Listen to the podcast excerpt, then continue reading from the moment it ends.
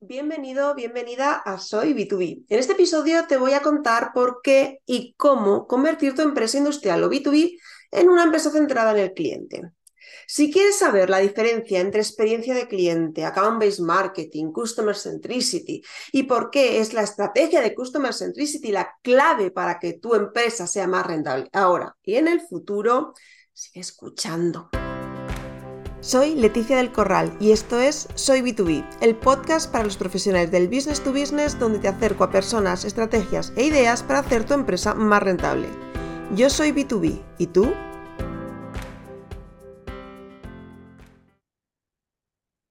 Customer Centricity lleva siendo la palabra de moda en la última década o más. Pero claramente seguimos sin ponerla en práctica adecuadamente y muchas veces sin entender lo que significa realmente. Porque Customer Centricity no es experiencia de cliente, no es poner al cliente en el centro, es poner al cliente correcto en el centro de tu empresa. Pero vayamos por partes. En la última década, y esto lo he contado millones de veces, se ha pasado de un modelo basado en productos, las características, en reducir costes, a un modelo centrado en el cliente, en los beneficios y la customización. Pero mucha gente se ha perdido este cambio y piensa que hay que luchar por cualquier cliente, que todo el feedback que te den es importante y venga de quien venga y hay que todo el cliente tiene la razón y todas estas cosas que nos hemos tragado.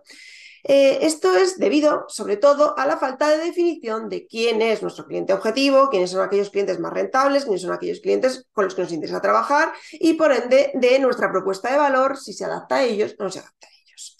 ¿Y qué problema tiene eso? Bueno, pues que si te equivocas de cliente, pues vamos a invertir en captación, sea tiempo, dinero, eh, igual en un prospecto rentable que en uno que no lo es, porque no sabemos distinguirlos. Además, eh, vamos a ir a clientes que nos regatean el precio, que solo van a, fijarse en el precio, vamos a tratar igual a todos nuestros clientes, nos compren 10 o nos compren 10.000 y en última instancia, pues aunque vendamos mucho o no vendamos tanto como podríamos, eh, al final la rentabilidad no nos cunde. Y esto pasa en muchas empresas que venden muchísimo, pero a final de mes a final de trimestre eh, echan números y su rentabilidad es bajísima, su margen es bajísimo.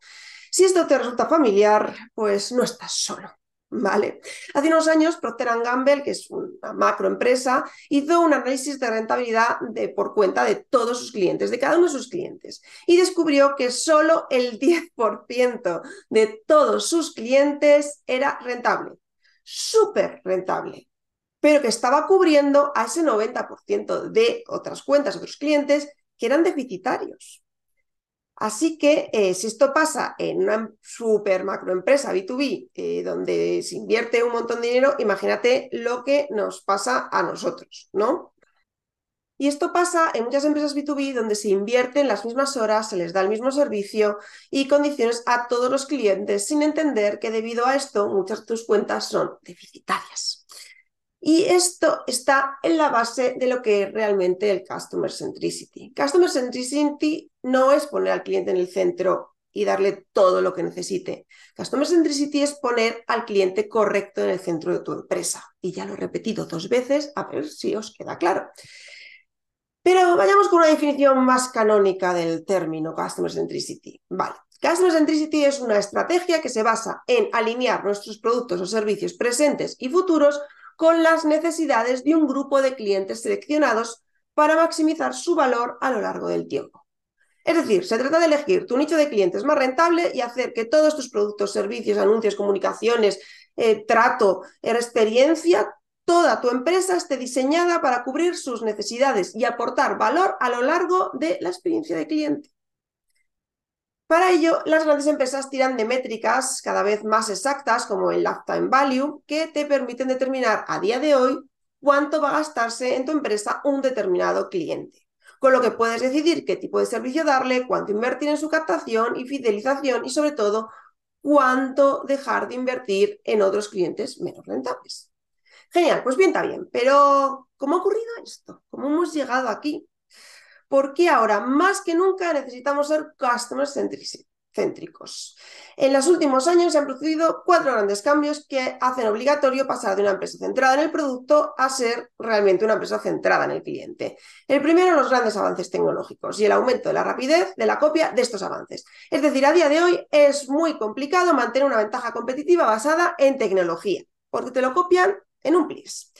Segundo, la globalización, que ha permitido vender en cualquier parte del mundo, desde cualquier parte del mundo, eh, a solo un clic de distancia, con lo cual pues, estamos menos protegidos, estamos compitiendo con todas las empresas del universo.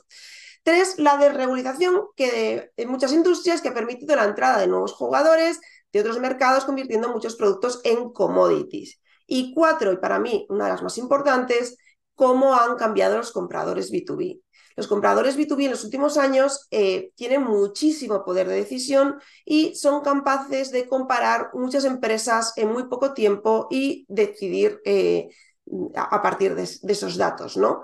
Todo esto ha hecho que en los últimos años en muchos mercados B2B se esté compitiendo prácticamente a precio, erosionando los márgenes y hundiendo a muchas empresas. Para acabar con este círculo vicioso, la única solución está en seleccionar cuáles son tus clientes más rentables y diseñar una experiencia de cliente personalizada que les aporte valor en todos los puntos de contacto contigo. Suena bien, ¿no? Entonces, ¿por qué tan pocas empresas B2B lo hacen? Bueno, para mí hay dos razones fundamentales por las que una empresa B2B no inicia una estrategia de centramiento en el cliente.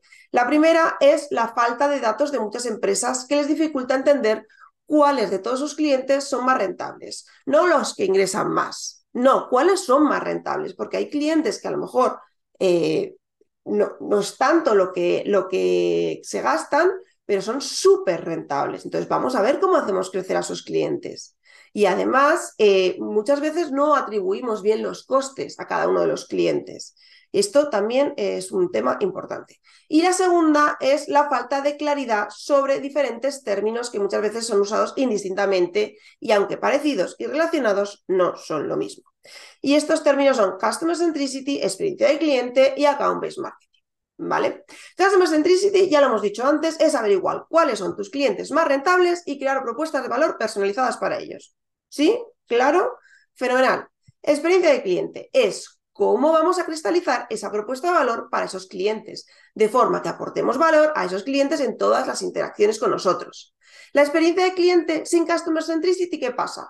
Pues que te pones a trabajar la experiencia de cliente para todos los clientes, incluidos clientes que son deficitarios, lo cual pues es un error, ¿vale? Y por último, Account-Based Marketing es cómo vamos a encontrar, atraer, desarrollar y conservar a clientes similares a aquellos que ya hemos detectado que son los más rentables para nuestra empresa.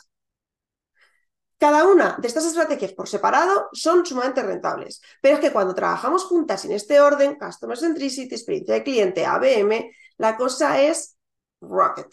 O sea, es la rentabilidad, el ROI de estas estrategias se dispara exponencialmente. Perfecto. ¿Y ahora qué? ¿Cómo lo hacemos? Pues aquí te traigo el paso a paso para crear una estrategia de Customer Centricity en tu empresa industrial. Primer paso, seguro que ya te lo hueles, es entender los datos, saber cuáles son mis clientes más rentables. Para esto necesitamos un RP o un CRM o un sistema similar que recoja estos datos. Y sobre todo, eh, aprender a calcular los lifetime value a nivel cuenta. Para lo cual, en los links encontrarás un Excel eh, que te puede ayudar a calcular el lifetime value en tu empresa. Dos, una vez que sepamos cuáles son las cuentas más rentables y sobre todo cuáles son las deficitarias, vamos a decidir qué hacemos con estas cuentas deficitarias. Cambiar el nivel de servicio, subcontratárselas a otra empresa, no seguir trabajando con ellas. Hay que tomar una decisión porque estamos perdiendo dinero. Tres, conocer mejor a esos clientes Pareto, a esos clientes buenos, para poder entender mejor sus necesidades y personalizar su experiencia de cliente.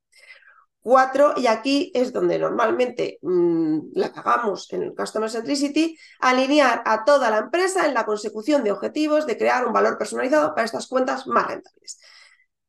Es decir, hay que cambiar la cultura de la empresa, de toda la empresa, de todos los departamentos. Esto no se puede hacer solamente desde marketing comercial. Tiene que ser un cambio total de la forma de trabajar de toda la empresa en su conjunto. Y esto nos suele costar una barbaridad.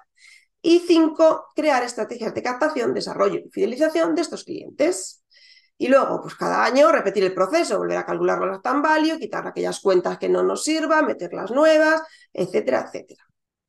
Pues ya no tienes excusa. Llegó el momento de dejar de poner dinero en clientes que solo dan problemas y empezar a maximizar la rentabilidad de tus mejores clientes. Nos escuchamos pronto. Si eres B2B, suscríbete para no perderte nada y habla de este canal a otros B2Bs. Cuantos más seamos, más aprenderemos. Y recuerda, hay una forma más rápida y segura de hacer crecer tus ventas a empresa.